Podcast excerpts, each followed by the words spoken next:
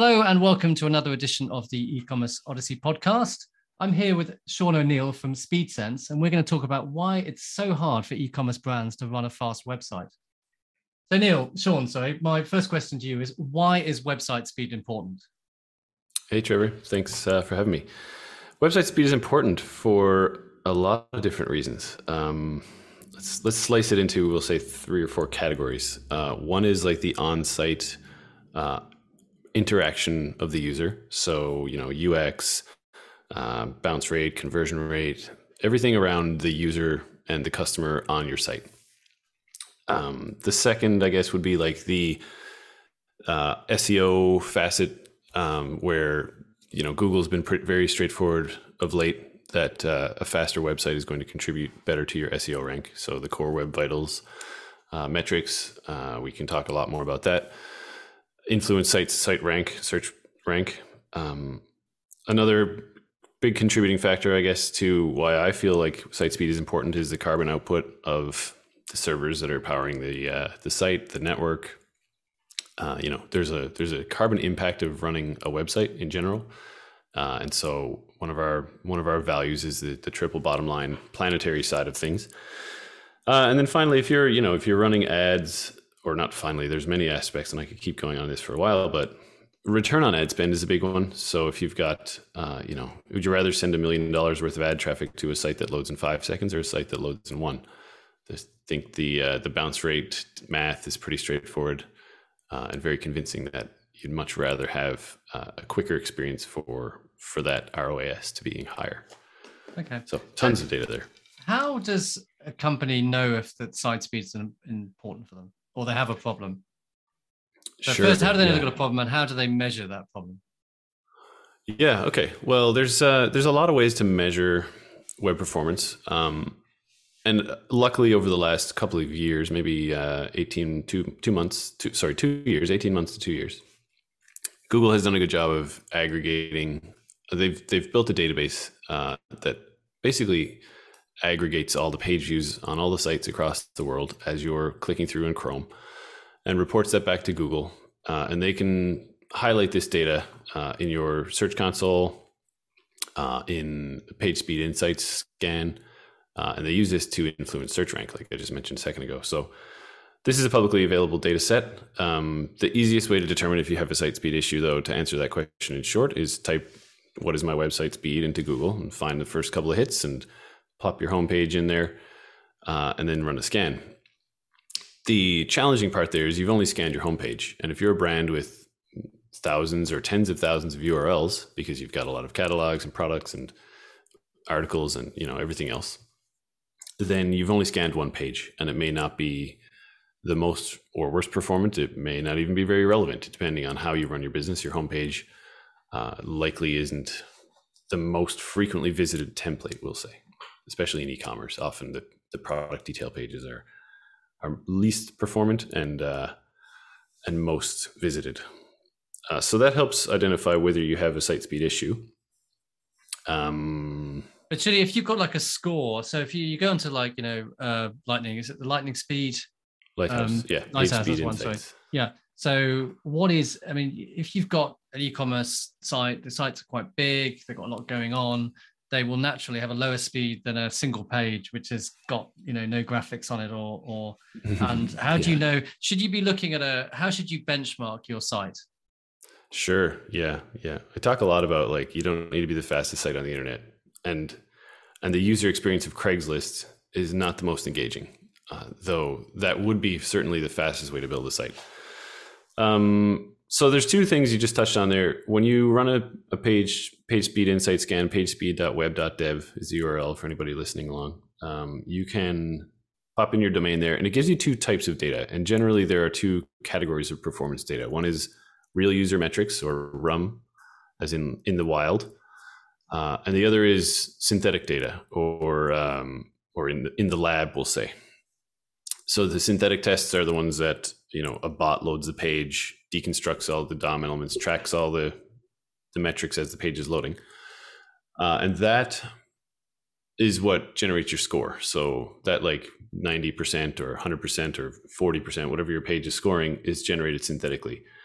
Uh, and those are usually using a throttled connection, a uh, a device um, to because if you can make if you can make the experience fast on a slow phone on a slow network, it's going to be it's going to be good for most people as long as you're delivering the same experience everywhere. Uh, so the score is is one thing to look at, but it's not sort of the be all end all. You could have you could be delivering a good experience with the score in the 70s or 80s um, because those two are correlated, but not not directly. Like there's no there's no uh, direct correlation between that like 75% score and your Google search rank, for example. Uh, they're of course measuring the same thing in different ways, but um, the two aren't directly correlated. Maybe I'm a bit too low level in the math right now. so if you have a, a, a situation, you know, if you if to what extent is the the rank you have on Google Natural Search and your page speeds uh, linked? Because I we recently on my website managed to make enormous improvement in the uh, core vitals, and we improved our um, our you know ranking speed enormously, but it didn't really seem to make an awful lot of difference to our um, our natural search traffic. I mean, have you seen sure. how what is the what is the relationship? Um, you know, like most things SEO, we're told there is a relationship, um, and we're building some models with clients that we have to to quantify that relationship. I, I'm not going to have a, a super concise answer here, other than it depends. Of course, as any consultant would say, it depends on your industry and your competition. Uh, if you've got a really clear landing page that hits exactly for a certain query, but you're ranking low and your site is slow, then there's an opportunity. But just like, you know, to what extent to what extent does copywriting contribute? It's one factor that Google has said is is contributing to SEO rank, um, but the the quantum is is TBD. So how which is something I'm trying how important is it to pass the core web vitals for both mobile and desktop? Mm, how important? It's I mean, it depends on your page and your uh, and your industry. Sorry again for the it depends. uh, it's the the core web vitals have been chosen specifically out of hundreds of other possible metrics because they represent a good user experience, and so the the three metrics sort of represent can I see what's happening? Like, am I am I getting the experience that I want, and in that the page is loading? Uh, is it is it responding quickly? Like when I touch the the glass or the click the button, uh, is it coming back with a response in a, in short order?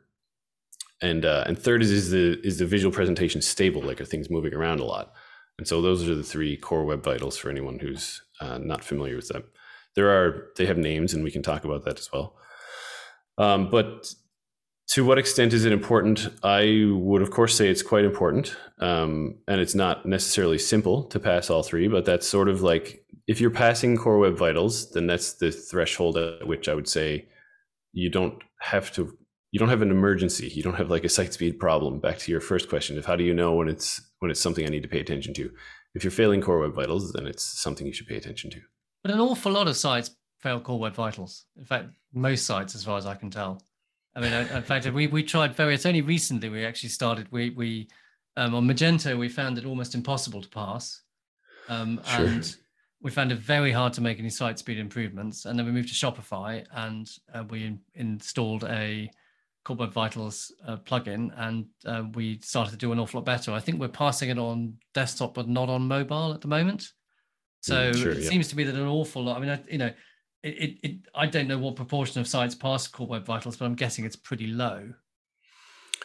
That's a good question. Um, and well, yeah, I'm, i bet there's a, uh, I bet there's a, someone's probably written a piece on this on the ratio of sites that pass Core Vitals and the relationship between which I've seen actually some pieces around like this platform, this tool stack is more or less likely to pass Core Web Vitals. Um, there's certain metrics in there that are evolving over time. It's a relatively new I mean, two years, we'll say, uh, set of rules. And so, first input delay is one of these is one of the metrics, for example, around how long it takes to respond when someone touches the glass or clicks a button. And that one, I rarely see brands fail. Uh, almost all brands that I that I look at are passing that that uh, metric, and it's a bit of a low bar. Um, and so, some of these there's there's talk about replacing that with a newer metric and tightening the threshold for for passing and failing. Uh, but some of the other metrics are much more difficult to pass. Like largest contentful paint, for example, is the time at which the hero element is drawn on the screen. And if you're a brand that's, you know, the threshold here we'll say is two and a half seconds. It is two and a half seconds. We won't just say it. And if you've got, so something that has to happen before the largest contentful paint, for example, is the server has to respond with some data and say, show this on the screen. And if your server response time or your time to first byte or your backend time, all different words to say the same thing, if that's up around two seconds, then it's going to be really hard to paint that largest element in 2.5. So depending on how much you control, sorry, how much control you have over the front end and back end, uh, the where the rendering is happening, if it's happening client side or server side, if you've got a caching layer in between or CDN, uh, those can all have impacts on. Uh, that's sort of like I'm illustrating ways in which you could start to improve the core web vital score specifically for largest contentful paint. Um, and then a lot of things that we focus on are early in the page load lifecycle. We're sort of dumping every asset to the phone or to the user. Uh, like the HTML file that loads your, homepage, for example, is going to request what 20, 50, 100 other files. And the order in which those are loaded often doesn't get a ton of consideration, other than like we try to move them up and down in the DOM and things like that. Some some classic practices. Um, but usually, what we see is is third party tags are coming in right away, or you've got like a, a plugin that's loading immediately, and there's things that are happening below the fold, uh, outside of the user's current viewport that are at odds with or competing with the above the fold content and, and getting things in front of the user as fast as possible. So, to answer your question again, yeah, it is challenging um, to pass Core Web Vitals depending on your stack, your how many tools you have plugged in. Um, but it's there are strategies for for nearly every brand. They're for every brand for sure. There are strategies. We try to help in, at SpeedSense avoid a replatform. So use the stack you have, apply best practices. We don't need to throw the whole thing in the garbage necessarily, and um, and just prioritize the tasks that'll have the biggest impact on on your score over across the whole site. So how can a, a, a company or website owner decide if their their speed issue is front end or back end? Ah, there's a good question. Um, yeah, okay. So really, like, there's there's the, this first byte time that I just talked about. How long does it take until the server sends me something? So when your phone or device requests a page, it says like, "Get me the HTML," uh, and the server re- receives that request. Depending on the architecture, we'll assume we're doing some some server side rendering right now. It you know queries the database for okay they're on the homepage so we need this promotion and they're logged in so we need to get their cart and we need to get their user account and then we compile all that into an html asset and put that on the network back to the user and then that'll arrive back to the device in a certain number of milliseconds there's no way to have a, a healthy core web vitals score for example uh, if you've got like a two or three second backend time you want that to be happening in under half a second ideally. And uh, and so we can there's a few different th- milestones throughout the page load life cycle. Is we're quite deep in the weeds now but that's yeah that's great. this is where i live. So back end time like how long until i got the first byte? How long until i've painted something to the screen? Is there anything that's blocking rendering completely? And then how long until i've painted the most relevant element? So those three milestones would be like time to first byte first contentful paint and largest contentful paint and the relationship between those can help identify whether it's a front end or back end uh, rendering issue uh, and bottleneck. Okay, so in terms of of you know the um, you're spending a lot of time on your um, your website speed. I mean, how fast is enough? I mean, what, at what point do you think, wait a minute, you know, this is diminishing returns. I should I should put our mm-hmm. time into something else, or you've done enough. Yeah, hundred percent. Yeah, there's no reason to become the fastest site on the internet, and we we have this discussion a lot of you know a, a, challenge that brands have in prioritizing site speed is what is what when are we going to be done? Like what's the success criteria here? And so generally we compare to a half dozen or so or a dozen other um, competitors in your industry. So you know in, we're talking e-commerce today. So unfortunately amazon walmart the behemoths are sort of setting the bar for the expectation in the user's mind of how performant a site should be how smooth an interaction should be and I mean, unfortunately for the brand, because it can be challenging to compete with a behemoth with billions of dollars of dev resources. But fortunately for the user, I mean, we want to deliver as smooth a user experience as possible and make it free to uh, to browse and get what we need done online. So yeah, competitive analysis is is the short answer there. Are you faster than your competitors? Are you at least in line with them? Uh, and then core web vitals would be the other factor there. Are you passing core web vitals? If those two are in good shape, like you're in a, at the fast cohort, you're all green, then you don't have a problem. Okay, so what is it? What's the relationship between website speed and conversion rate and you know user experience? Sure. Yeah. Great. We've uh, one of the things that we do to help quantify when when we're done as well is uh, is graph that relationship or model that relationship with our clients between the speed of the individual pages and the conversion rate for that given speed. So first, we'll just talk about site speed in general. Um, when someone visits your page, if I were to visit, you know, from Vancouver, a website that's hosted in London, I'd get a longer first byte time. I, if I'm on a slow network, I'm going to get a longer, slower experience than someone who's visiting on a, you know, a 5G network on the newest CPU right next to the data center. And so performance in general is a distribution. Think of it just like a bell curve. Uh, it's got like some really fast sessions, some really slow sessions. And along that bell curve, then you can determine okay, for the really fast sessions, what's the conversion rate there? Are they are they more or less likely to buy uh, and than, than the users with a really slow session? And so we use uh, data from the client site itself to to map that relationship between fast and slow sessions uh, and the likelihood of conversion at at each point along that bell curve. And then we can identify, you know, if we can shift this bell curve say 100 milliseconds to the left, as in 100 milliseconds faster, what relationship will that have with conversion? So you can sort of forecast the lift based on mm-hmm. uh, based on moving that whole distribution of traffic. And then at some point, yeah, you can say, okay, so getting 100 milliseconds faster, we can estimate that that's going to be, you know, two weeks of development effort. Maybe it's worth it, maybe it's not, depending on how much traffic you have, your AOV. Uh, but for sure, conversion rate and web performance are, are correlated strongly in, in that faster website equals better conversion. And actually, it, there's also there's a point of diminishing returns to that point as well, because if you had the fastest website in the world, you're not exactly going to be, you know, wooing people into opening up their wallets and just give me all your money. what we're really trying to address here is minimizing frustration, minimizing abandonment. It's sort of like stop them from leaving. Stop annoying your customers not not delight them so much that they're like oh fine i'll buy it because it's so fast. So people don't up to a point is it just that people will care up to a point and not really beyond that point? Yeah they're not, yeah they're not and, thinking and, oh this is an amazing website i'm going to sure. I'm buying you know not buying because it's it, this is they're going to think oh wow this is the fastest site on the net i'm just going to buy just because of that yeah i'm going to spend $3000 more than i planned yeah and also it it gets ex- prohibitively expensive to to move the needle further and further to get faster and faster, and the the ROI might not be positive after a certain certain amount. So things like you know a, a, a lot of on platforms like uh, you know, Shopify, Magento, etc. You generally start off with a theme that you mm-hmm. would purchase. Um, now, what would you recommend if someone's looking to buy a fast theme? How would you recommend mm. analyzing it? Sure. Yeah. Okay. That's a great one.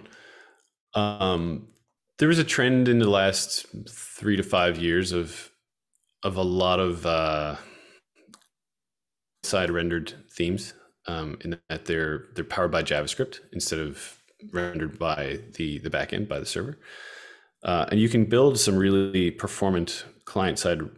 Or, uh, you can build some really performant headless. So let me just talk about headless real quick here.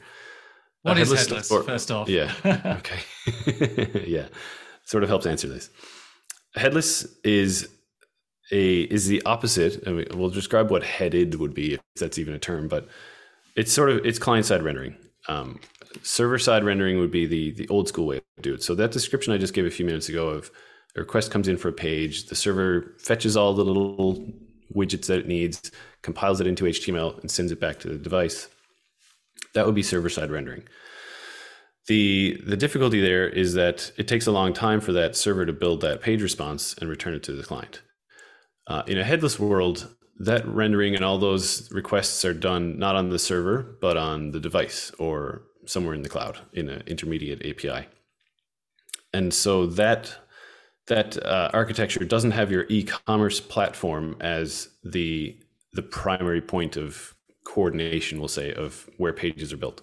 Um, you interact with the e-commerce platform via an API and say, you know, get me the quantity of items in the cart, and then the device has already built the page and can render the cart uh, asynchronously. Mm-hmm. So one of the gotchas, I guess, that I'd watch out for is a completely client-side rendered site uh, or template or theme. So taking that all the way, there's the the worst case scenario for for performance in a in a headless site or in a theme that's built in pure JavaScript, JavaScript, excuse me, is um, when all of that rendering is done on the client.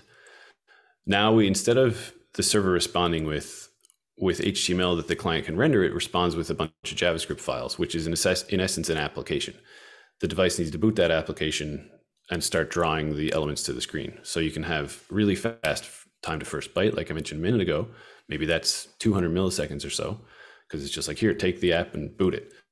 But then you might have a really long two or three second uh, time to first paint or uh, uh first contentful paint time. So that's a that's a scenario where you've got a lot of render blocking JS, uh, and the client device, which is very underpowered usually compared to a server, is churning through files to to build the DOM, to render that to the screen, to apply CSS. Um, and so, for most people, I would say uh, I, I would look for a, a classical like server side rendered HTML, uh, depending on the size of your site and depending on the direction of your brand. If you're looking to uh, to build like really deeply integrated content with with uh, with shopping elements throughout. That'll be when you start looking at a headless site. Like you know, maybe we're going to do a content play, and it happens to have shopping interspersed through it.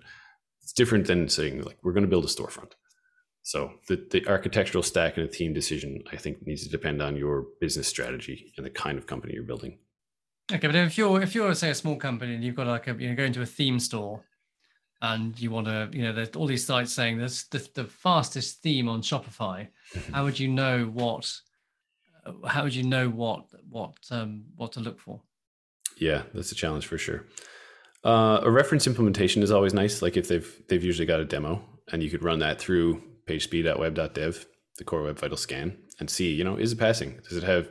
They're they're likely not going to have much real user data because there's not significant enough traffic to expose that. Yeah, I should just clarify that for a second. If you go into Core Web Vital or into PageSpeed Insights, and put your URL in and it says no data for real users. Uh, Google is only really exposing that when there's an appreciable amount of, of traffic on your website because uh, it takes some st- statistical significance to uh, to confidently say you know this is this is how much traffic you're getting.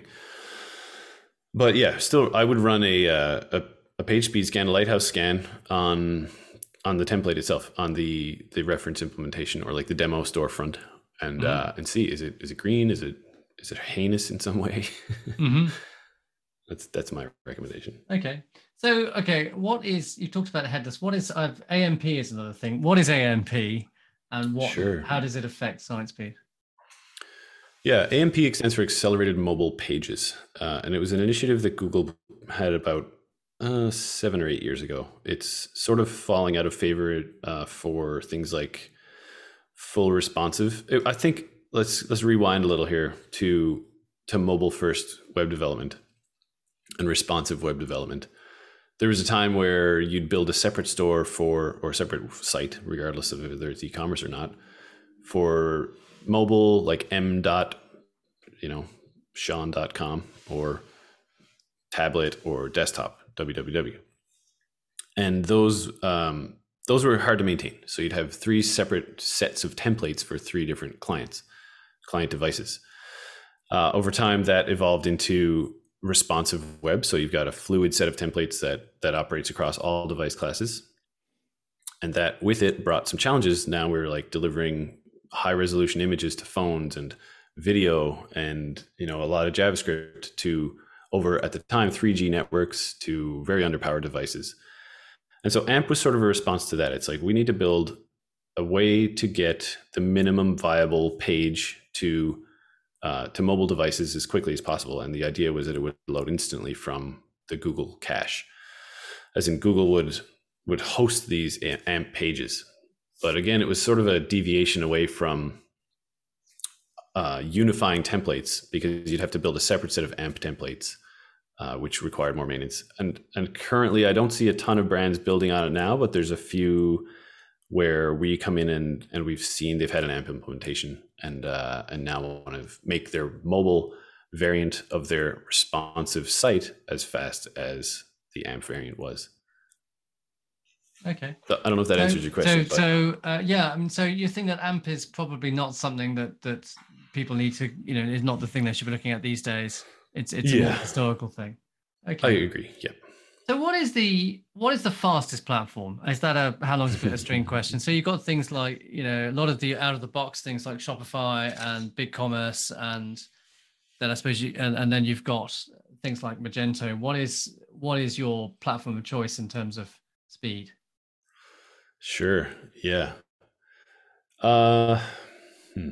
I think any platform is more than up to task to deliver a performant experience and and generally it's we we we burn ourselves on the stove by by adding a lot of other plugins, third party tags. Um, so I would say the fastest, like I'm gonna go back to my Craigslist example.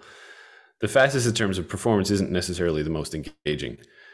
Uh, it's it's pure HTML, no CSS, no JavaScript would be the fastest, but no one ought to build a page like that because you're not going to build a very engaging experience. And often, you know, when I was a developer, I, I come from a developer background. I'd led dev teams and things like that.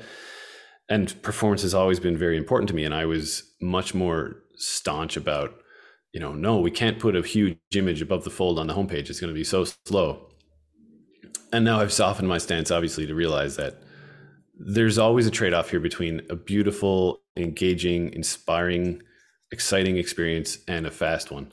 And so there's there's often these two goals are at odds of delivering, you know, excitement and stoke versus quick and responsive. And so the balance is is make it exciting enough uh, to, to be fast at the same time.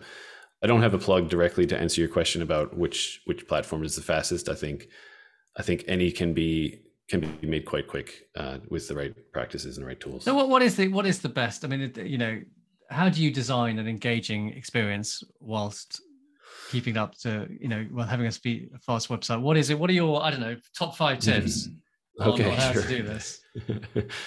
top five tips. All right. Uh, prioritize things that are the primary reason that that page exists. So, say it's your product detail page and you've got why did why is there a product detail page? It's to show the person the product and to help them make a selection. So what are what is the imagery?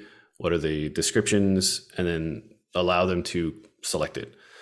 Some secondary objectives of the product detail page would be like, um, you know, answer their questions, allow people to ask questions about the product, uh, user reviews, user generated content, Instagram feed, um, you know, like further down. And so a lot of times we'll see, for example, like your third party reviews widget loaded before you even load or at the same time as in terms of the browser's mind before you even load the the hero main product image and so the general recommendation here is get the the first party primary use case in front of the user as quickly as you can and defer or uh, lazy load the execution of of other accessory or secondary data um, does that answer your question there? Do you get what I'm saying? Yeah, I think so. Yeah.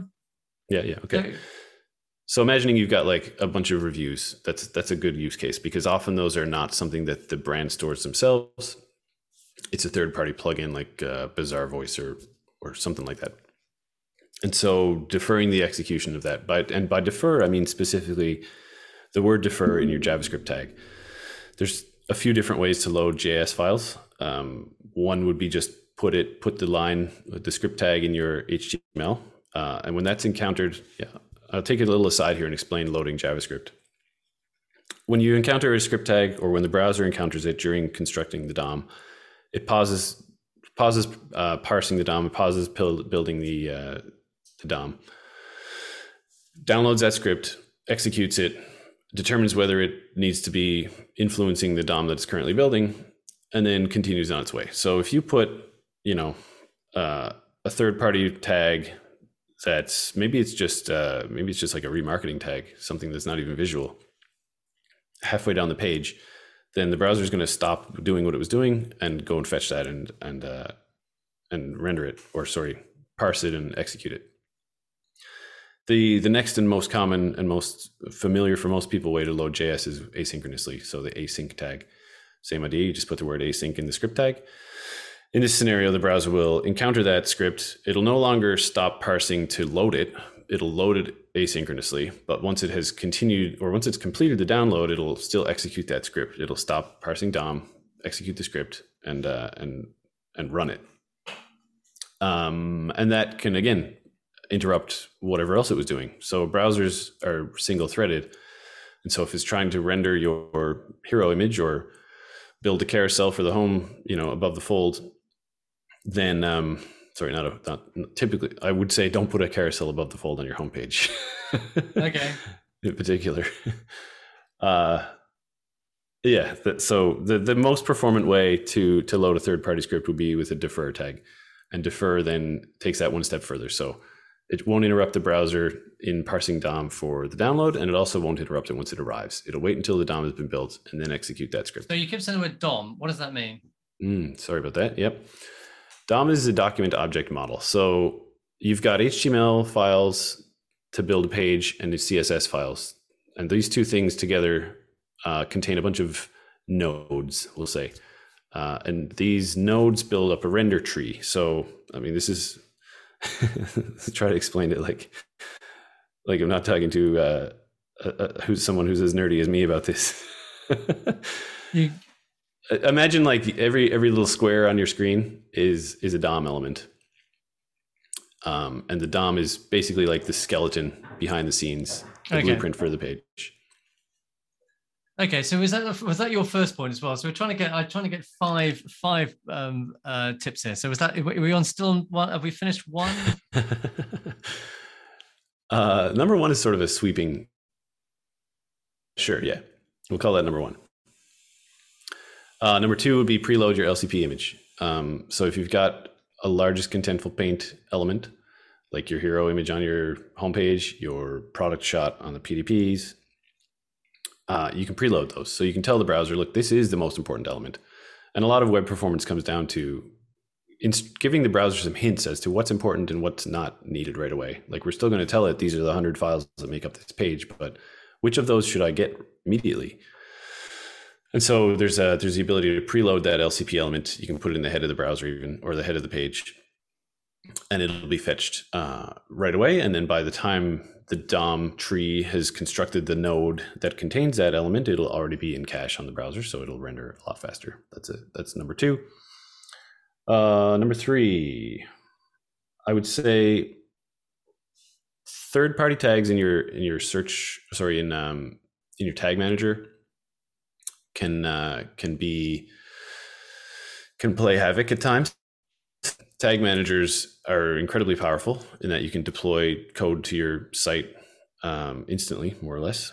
But there's a there's a bit of a I don't like the word pixel, and it's evolved over time to be like it's just a tracking pixel. It's an innocuous little one by one pixel, but often those are full JavaScript files, which are fetched from a third party and executed as soon as they load, and that is all coming at the expense of often uh, other parts of your experience that you want to prioritize. So attribution a lot of times we talk about attribution in in tag management like it's usually third parties or uh, remarketing or some ads some some you know tracking and every you know anyone who's tried to to increase traffic and sales on their site has been has been sold a, direct relationship between you know this is causal and this this our product will result in x revenue lift and here I am doing the same for site speed.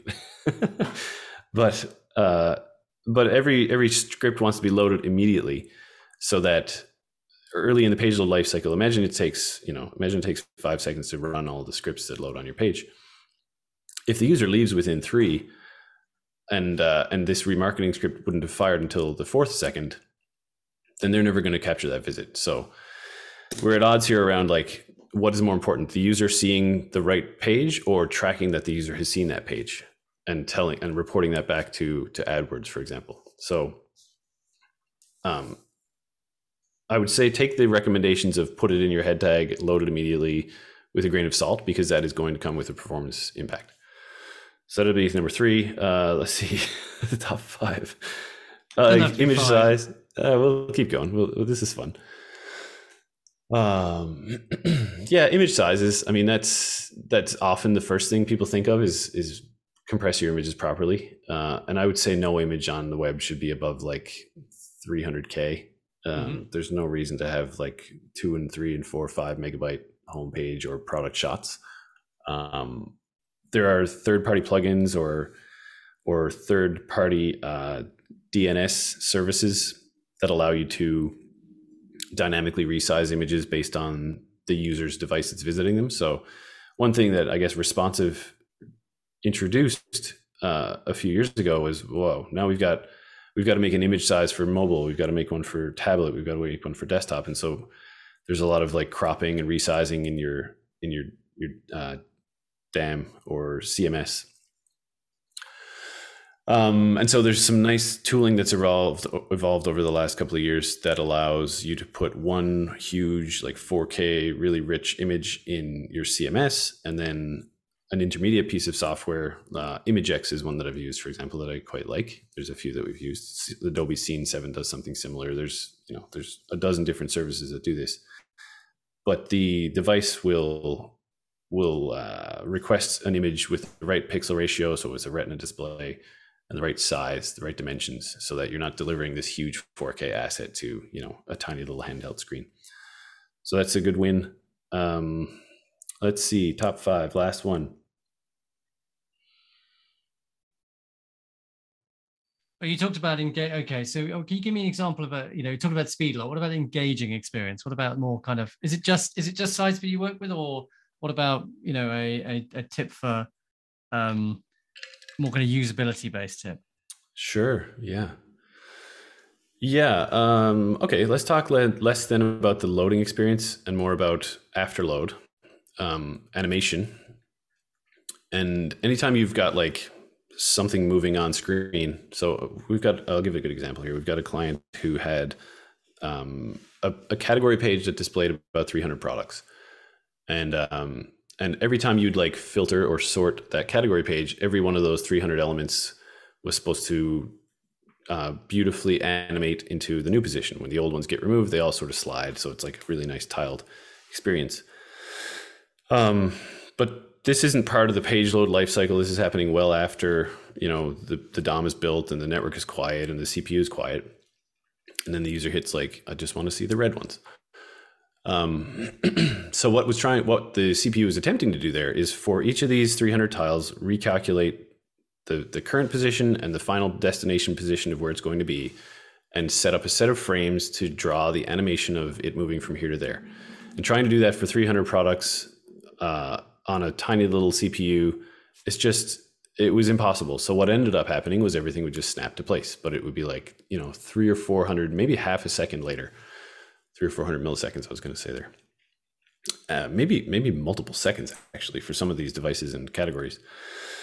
And so what our recommendation was was just stop trying to make this animation. Like I get what you're going for; it would be beautiful, but trying to do 60 FPS for 300 products on like a phone that you know 95% of these products were below the fold and off screen anyway and so we're still calculating frames and xy position and trying to draw all that but yeah there's there's really there's ways you can try to build a beautiful experience but then in in practice or applied it doesn't really doesn't really pan out the same way so that i guess would be my third or my final recommendation is keep frame rate high uh, and there's ways to track that with with chrome's dev tools um, frame rate ought to be you know 60 fps ideally, but that's okay. a that's a hard bar to hit. So look, I've got a final question for you. I like to ask a fluffy question in the end. Look, you're you're clearly pretty nerdy about about um, site speed. What else are you nerdy about? Not e-commerce related. Yeah, yeah. I'm glad you picked up on the nerdy site speed thing. Yeah. No, you proved um, your nerd. You proved your nerdiness. That's not in question. got my badge. There's no no question in my mind that you're nerdy about this. You know your stuff. Uh, cycling for sure. Like I, uh, I'm I'm really into all kinds of biking. It's just off road, on road. Yeah, a little bit of everything. I just got a Electric. new wheel set. I just actually here in the UK. I just ordered a new wheel set from Hunt, oh, uh, which is a UK brand, and um, yeah, just love to road ride. Like I live in Vancouver. It's beautiful here, so we get amazing amazing road riding. Uh, and I'm also going to Whistler this weekend to do some downhill mountain biking. So um, I'm at the point in my life where I'm going to need a lot more equipment than than I did when I was 25 or so. So have you got like a big helmet with the or the downhill is you got the huge great um, suspension yeah. front fork suspension and the yeah huge yeah full suspension the... yeah even the bikes like they're designed not to be able to climb they're uncomfortable to ride even on the flat like the seat is so far back your weight is so far back uh, yeah, it's full downhill, like chest and knee and arm protectors, and Whistler Bike Park is is incredible. So okay, have you have you ever done yourself any damage doing that? Yeah, yeah, I broke my collarbone. Collarbone's like the classic cyclist injury because you fall on an outstretched limb. Yeah, there's a few. Yeah, um, so that's why I'm getting all this armor this time around. okay. Well, if you ever find yourself in the UK, there's a place called Bike Park Wales, oh, which oh, is probably not as probably not. Yeah, as, yeah yeah. This is like the ultimate Whistler. Lot, Have you heard of the types of fun? Yeah, it's it's, it's three good. types of fun. This is like this is type one fun where it's fun the whole time. Uh, li- anything lift serviced is is type one fun. Type two fun is like there's some hard part to it, like climbing and to get to descents. That's that sounds like what you're talking about, and I also really love that. I there, there is an uplift. There's not a lift, but it's it's a, a, van. You can pay for a van to take you to the top. Oh, not very sweet. glamorous. but it works. Oh, that's that's even better. Yeah, like I like the the rough, uh, sort of scrappy nature of that lift. What's it? So it's type one fun, type two fun. Is it type three fun? yeah, type three fun is you usually set out to find some type two, um, but something goes wrong, and like all none of it's fun. Yeah, yeah. For type, type two, you're, you're no glad you did it. Yeah, type three was like it, it was dangerous. Retrospect. Yeah, type three, I don't think you're glad you did it. I think it's like there's a there's a good article about this written by uh, I don't remember some like backcountry club in the U.S. Um, yeah, type three is like we wish we'd never done it. It was never fun, and that was a mistake. no, I've learned something. Look, it's been great talking to you, Sean. Um, and it's uh, you finish your site again. Uh, what's your website? Speedsense.com. Okay, great. It's been lovely speaking to you. Thanks very much. Thanks, Trevor. Yeah, it was fun. Bye bye.